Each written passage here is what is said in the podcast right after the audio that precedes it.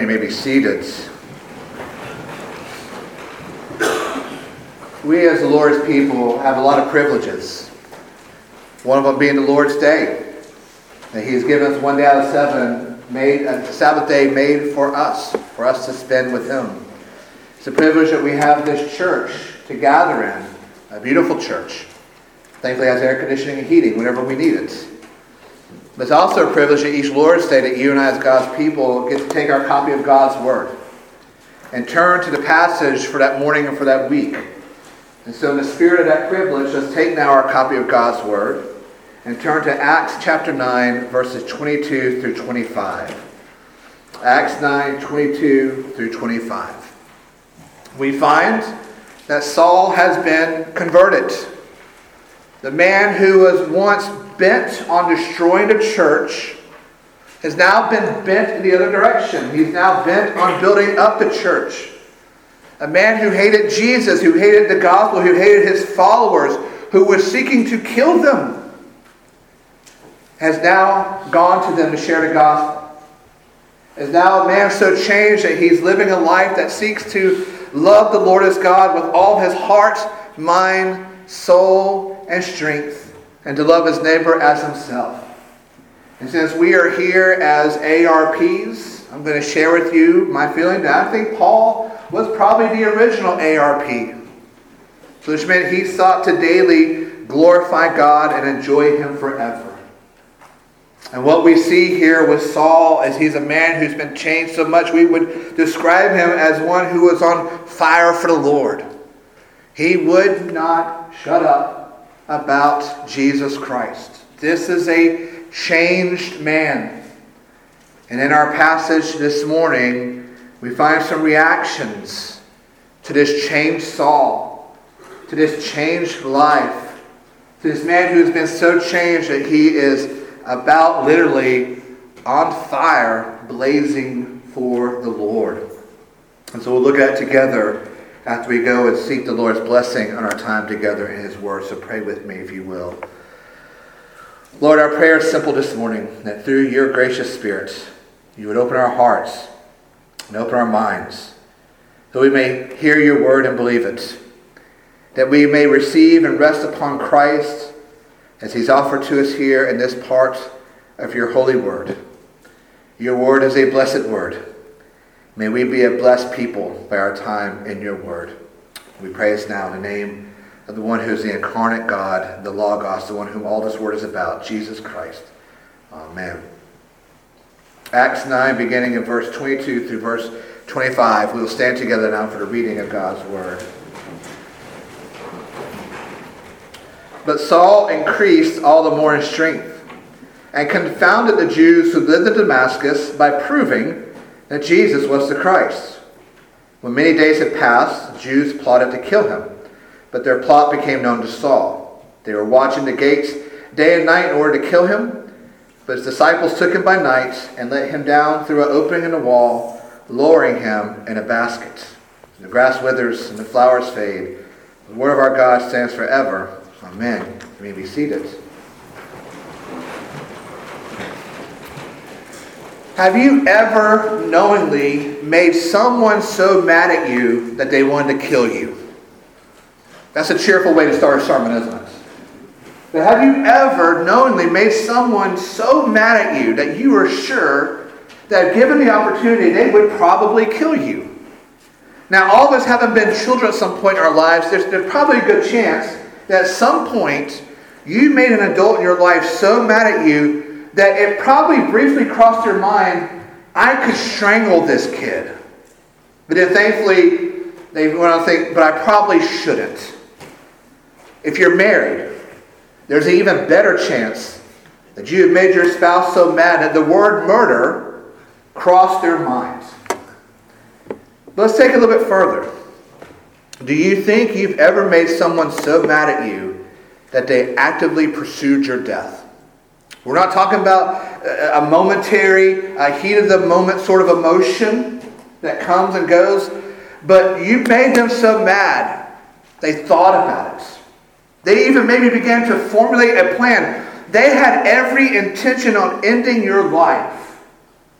Do you think you've ever made somebody that mad? Because that would take an immense amount of anger to push someone that far with such murderous intent. A few years ago, a book was published titled The Devil in Pew 7. It was written by a daughter of a pastor. Her dad was called to a church, a Baptist church in eastern North Carolina in the late 60s. And for the most part, the church was welcoming of the pastor and his family, except for the man who sat every Sunday in the same pew, pew number seven. As his pastor went about the gospel ministry and ministered to the church and the community, and the, and the ministry resonated within the church and within the community, the man in pew number seven grew increasingly more and more angry because as more and more people came to the church, he saw that his power and control of the church was diminishing. So he began to act out by doing things such as slashing the pastor's tires, going out in the community, spreading malicious lies and gossip about him, making loud, rude noises during his sermon, even trying to get the church to stop paying him. And all culminated on one evening. It was the Thursday before Easter. It was evening. The pastor's family sat in the kitchen around the kitchen table, started to have supper together. And a man walked in. A man hired by the man in pew number seven. This man walked into the kitchen, saw the family, pulled out a revolver, shot the pastor several times, and shot his wife. The pastor survived but his wife didn't. She crawled into the bedroom and died underneath their bed while she was trying to call 911. And the pastor was maimed physically, emotionally for the rest of his life. He only lived another seven or eight years before he died. And essentially left the little girl an orphan. And it all traced back to the man in pew number seven who ended up going to prison for his part in this. That's a murderous anger. But this is a murderous anger that stemmed from the gospel at work. This man was so angry at seeing Jesus Christ proclaimed, Jesus Christ, Jesus Christ glorified, Jesus Christ at work, that it drove him to murderous rage and intent. Just like we see here in our passage this morning with Saul. Luke tells us that there is murderous intent for Saul simply because of the gospel. Saul is a changed man. Saul loves Jesus because he knows Jesus first loved him, and Saul is going out in gospel ministry. He's engaged in it, he's participating in it, and it makes the Jews so mad they now want to kill him. And it's a reminder to us that the gospel is dangerous. Not that the gospel can be dangerous, but the gospel is dangerous. Just as it was for that pastor, pastor in Eastern North Carolina, just as it was for Saul. As we said before, wherever there is the preaching and teaching of God's word, we uh, can know for certain that Satan will be at work. And sometimes that work of Satan can lead to dangerous situations, such as a man being hired to come in and shoot a pastor to shut him up about Jesus. For a group of pious Jews to gather together to plot to kill a man to shut him up from speaking about Jesus. As we said last Lord's Day, this, this time in Saul's life in Damascus must have been a joyful one. He had been saved by Jesus. The resurrected Jesus had comforted him, had apprehended him. He's now been saved. He's been accepted into the Christian community in Damascus. He's worshiping with other Christians. Every Lord's Day, he's, going, he's gathering with other Christians, and they are excuse me, they're singing the Psalms together. They're, they're in God's Word together. They're praying with and for each other. They're ha- he's having Christian fellowship. They're doing uh, Bible studies together. This had to been one of the most joyous times of his life, especially considering that he's doing this with the very same people that he previously had every intention of arresting, persecuting, and sending to prison where some of them would have certainly died. Saul is a changed man. And he is finding joy in this time. Jesus has saved him. He's with Jesus' people, and he's doing the things of Jesus, and it is joyous. As I said last week, I believe this is the beginning of the joy that he commands in Philippians, Rejoice in the Lord always. Again, I say rejoice. Who better for God to give that command through than the very one who was so joyless to know the fullness of joy of the Lord that began here during his time in Damascus? As we go later on in Scripture to passages such as 2 Corinthians 11.32 and Galatians 1.18, we find that Saul, who will later be renamed Paul, because I keep on wanting to call him Paul, remind myself to call him Saul, his name hasn't been changed yet, but Saul tells us more about this time in Damascus. And, and what we find is that Luke really gives us a very brief, big picture of Saul's time, because as Saul explains to us later, his later testimony is that during his time in Damascus, he actually goes away to Arabia for three years. So we're not talking about a week or two or a month here, but at some point during his time in Damascus, he goes to Arabia for three years so that during that time he can reflect on his call from Christ to preach the gospel. He goes away for three years to, to, to wrap his brain around his call to preach the gospel. So let's think about this from, from Saul's perspective for a moment. As he tells us in Philippians, he's a, he was a Jew of Jews, a, a Pharisee of Pharisees. He's as Jewish as you could possibly be. He's as humanly righteous as possible. He hates Jesus. He hates the church. He persecutes the church. And on his way to persecute the Christians in Damascus, he is confronted by the resurrected Jesus. And the resurrected Jesus calls him to now preach the very gospel that he has hated and to preach it to the very people he wanted dead. That's not, that's not a 180. That's, I mean, that's like a merry-go-round at, at top speed. His head must have been spinning. It must have taken some time for Saul to wrap his head around this. This isn't a sort of, a sort of call that Saul could go into without much thought or preparation. So he goes to Arabia. He spends time praying about his call. He takes out the Old Testament. He reads through it over and over again to see how he missed Jesus in it. Mean, imagine the scrolls had notes on the side that says, here's Jesus, here's Jesus, here's Jesus, here's Jesus. He's there praying, studying Scripture, preparing for the ministry. And while he's there, he preaches to the Gentiles in the area. As he's learning, he wants to share it with others. He's studying the Bible, he's preaching, preparing for his ministry to both Jews and Gentiles alike. It's almost like he went to seminary for the Master of Divinity three year program. So Saul's chronological story begins here in Damascus. At some point, he goes to Arabia for three years to study and prepare. He comes back to Damascus, and when he comes back to Damascus, and when he takes his ministry to the synagogues. That's what Luke, I think, is in part summarizing here, where he says that Saul was increasing. Means he was increasing spiritually and in, and in his ability to preach and teach. Three years of study, three years of preparation, three years of prayer. He is getting better and better and better at the ministry. And this, this is where all the trouble begins for Saul. This little peaceful life he was having in Damascus and Arabia is now going to cease. And trouble will never relent for him until he is ultimately martyred for the gospel. So by the time we come to our passage here, we believe that Saul is now some three to four years being a believer into being a believer. He's had his time in Arabia. He's grown in the grace and knowledge of Jesus Christ, and he's come back to Damascus. And again, as he tells us in Philippians, he was circumcised on the eighth day of the people of Israel, of the tribe of Benjamin, a Hebrew of Hebrews. So what, what he's saying here is you don't get more Jewish than he does. His Jewish tree, his Jewish family tree, pristine.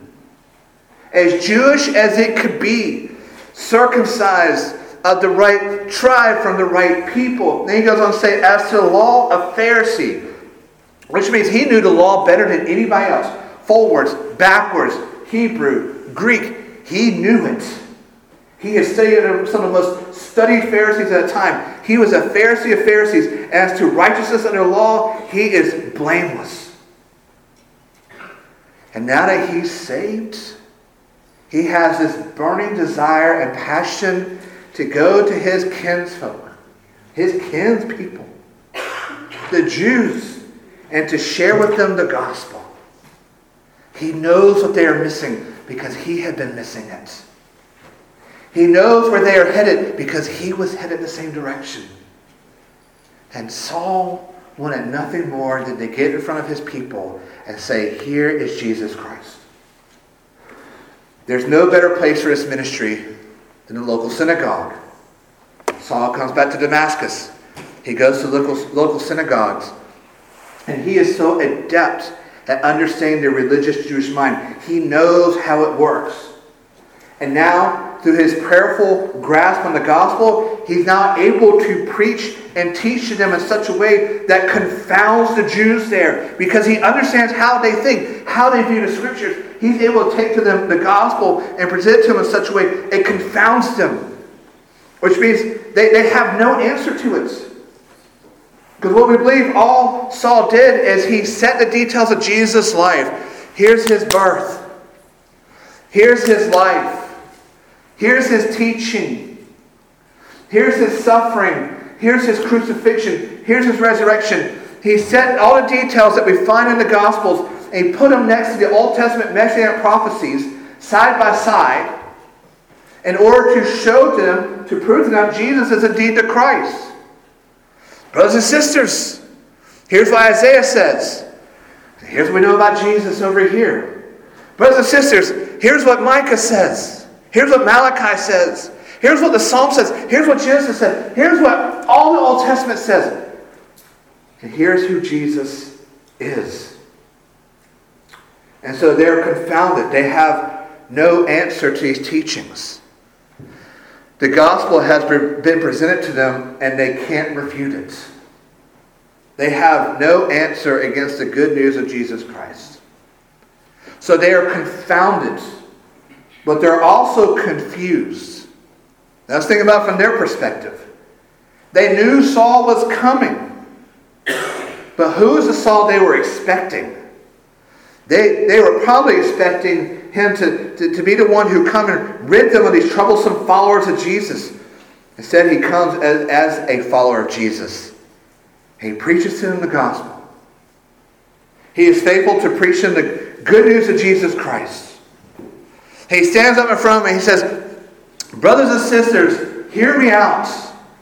All have sinned and fall short of the glory of God and are justified by grace as a gift through redemption that is in Christ Jesus, whom God put forward as a propitiation by his blood to be received by faith. Then he goes on to say, Brothers and sisters, hear me out. The wages of sin is death. But the free gift of God is eternal life in Christ Jesus our Lord. And he goes on to say, Let me tell you about the gospel. For it is the power of God for salvation to everyone who believes, to the Jew first and also to the Greek. For in it the righteousness of God is revealed from faith to faith, as it is written, the righteous shall live by faith. Now imagine a synagogue, a Jewish synagogue on that morning. You're sitting there, you're a faithful Jew, and you hear Saul is coming, the chief persecutor of the church. He's going to help us get rid of all these troublesome, meddlesome, like Scooby Doo kids, right? Troublesome, meddlesome Christians in the, in the area. And you're sitting there, and this guy stands up. And he's not very impressive in physical stature. Maybe he looks a little dumpy. That somebody should have ironed his robes that morning, get him new sandals, at least trim his toenails because they're looking kind of nasty. And he starts speaking. And he's not the most engaging public speaker. He kind of stumbles and stammers along the way. But then you listen. And he's sharing the gospel in such a way that you realize you have no answer against it. This Jesus is being proclaimed. This Jesus is being glorified. This Jesus is being confirmed. And you have no argument. Because this dumpy little dude is explaining it in such a way you can't argue against it. Can you imagine what it was like? Well, Luke tells us what it was like. Verse 22 and 23. He confounded the Jews who lived in Damascus by proving that Jesus was the Christ. When many days had passed, the Jews plotted to kill him. Every Sunday after church, there are groups of y'all who, who gather for a few moments of fellowship. Some here in the sanctuary, some right there on the sidewalk, some of you make it over to the parking lot. I love to see it. It's wonderful to see it. The, the fellowship of the church is one of my favorite parts of the Lord's Day. And I'm trusting you're not plotting my death. Because some 2,000 years ago, in the synagogue, out in front of the synagogue, and the lot next to synagogue, were a bunch of churchgoers gathered together. But they're not talking about the weather. They're not catching up on the week. They're not asking how your mama's doing. They're not complimenting you on your new robe and sandals. The conversation is, what are we going to do about this Saul? This is not the Saul we were expecting. What are we going to do about him? And someone says, maybe we should kill him. And nobody laughs. But a few people go, huh, maybe we should. Maybe that's exactly what we should do. These religious Jews, pious men and women of church, students of the Bible, are getting together, plotting to kill Saul. Why? Because of the gospel. Because Saul would have the audacity to come to their synagogues and to stand up and to share the good news of Jesus Christ. Because Saul would be so bold to say to them, brothers and sisters, all you have sinned. And all of us fall short of glory of God.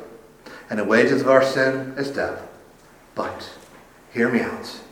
But the free gift of God is eternal life in Christ Jesus our Lord. And that is the gospel, because the gospel is the power of God for salvation to everyone who believes, to the Jews first and also to the Greeks. That is what provokes the Jews to plot to kill Saul. And it goes from plan to action. They take turns and shifts to go to the city gates by day and by night to make sure that he doesn't sneak out. So, uh, we're told later on in Scripture that even the governor of the city was involved in this plan. So understand, because of the gospel, from, from top downward, a lot of people wanted Saul dead. Simply because of the gospel. Plot is found out. Other Christians help him escape. They locate a house built in the city wall with the windows facing outward. And during the evening, they put Saul in a large basket, lower him down, and he off, off he goes to Jerusalem. And all this is because of the gospel of Jesus Christ. The gospel is dangerous. But if we're honest with ourselves, we don't often think of the gospel in terms of, of danger even murder. But think about what we're told about the gospel. Think of 1 Corinthians 1 18 19. For the word of the cross is folly, idiotic, it's the height of stupidity. The words of the cross is folly to those who are perishing. But to us who are being saved, it is the power of God. 2 Corinthians chapter 2. For we are the aroma of Christ, of, of Christ to God among those who are being saved and among those who are perishing. To one, a fragrance from death to death, and to the other, a fragrance from life to life. It's not that the gospel may be dangerous, it's not that the gospel can be dangerous. The gospel is dangerous. Because what the gospel does is it confronts us about our true spiritual reality. It sets us in our proper place and it points us to a proper Savior. We know it's dangerous because we see the price that Jesus paid for the gospel. His very own life. We see the price that, that, his, that his disciples paid for the gospel. All but one, the Apostle John, were killed for the gospel. We see the price his followers have paid for the gospel over the ages. We see the price being paid now in places such as China and North Korea and India and the Middle East. The gospel is dangerous. It's dangerous because it confronts you and me about our sinful nature. And it offers absolute confirmation that you need to change. And by its grace, it challenges us on the norms of the world around us. It calls us to faith in Christ. It convicts us of those sins we rather hold more dearly to us than Christ Himself. And it calls us to a life of holiness and obedience to Him. It is dangerous to worldly standards of comfort and ease. It is dangerous because it pulls back the veil of the reality of this world spiritually and materially. The gospel is dangerous. And when we know the reality of the gospel, we then have to each grapple with the question of whether or not the gospel is worth it. Is it worth it what it means to us spiritually to die and to die more and more into our sins so we may live more and more unto his righteousness? Is it worth it what it might mean to us physically in our lives? Is it worth it what it might mean to your comfort, to your ease, to your status? Is the gospel worth it for you? Is it worth it for you to believe in, to hold on to in faith, to live by, to have it set your priorities in life? Is the gospel worth it? The author and perfecter of faith, the one whom the gospel about Jesus Christ. And the writer, the writer of Hebrews tells us that when Jesus thought this through, when he considered it all, he considered it all worth the joy of the gospel. Men, women, children who have gone before us have thought it through, and they considered it all worthy. So when we think of the good news of Jesus Christ, that through the person and work of Jesus, God fully accomplishes salvation for us, rescues us from judgment for sin and to fellowship with Him, and restores creation in which we can enjoy our new life together with Him. May we find that worthy. May we find it worth all the cost that comes with it. No matter what may do to our status in society, how our classmates may treat us, how our teammates may treat us, however and whoever may treat us, may we consider it all worthy. Because Saul did. Because Saul knew Jesus, the author and perfecter of faith, the one who the good news is about, the one who looked at the price of the gospel, his suffering, his trials, his tribulations, his, the cross, his death, and he considered it all worthy for you. Saul considered it worthy because Jesus considers you worthy. So may you and I always find the gospel worthy, no matter the cost, because Jesus paid the ultimate cost for you. Let's pray together.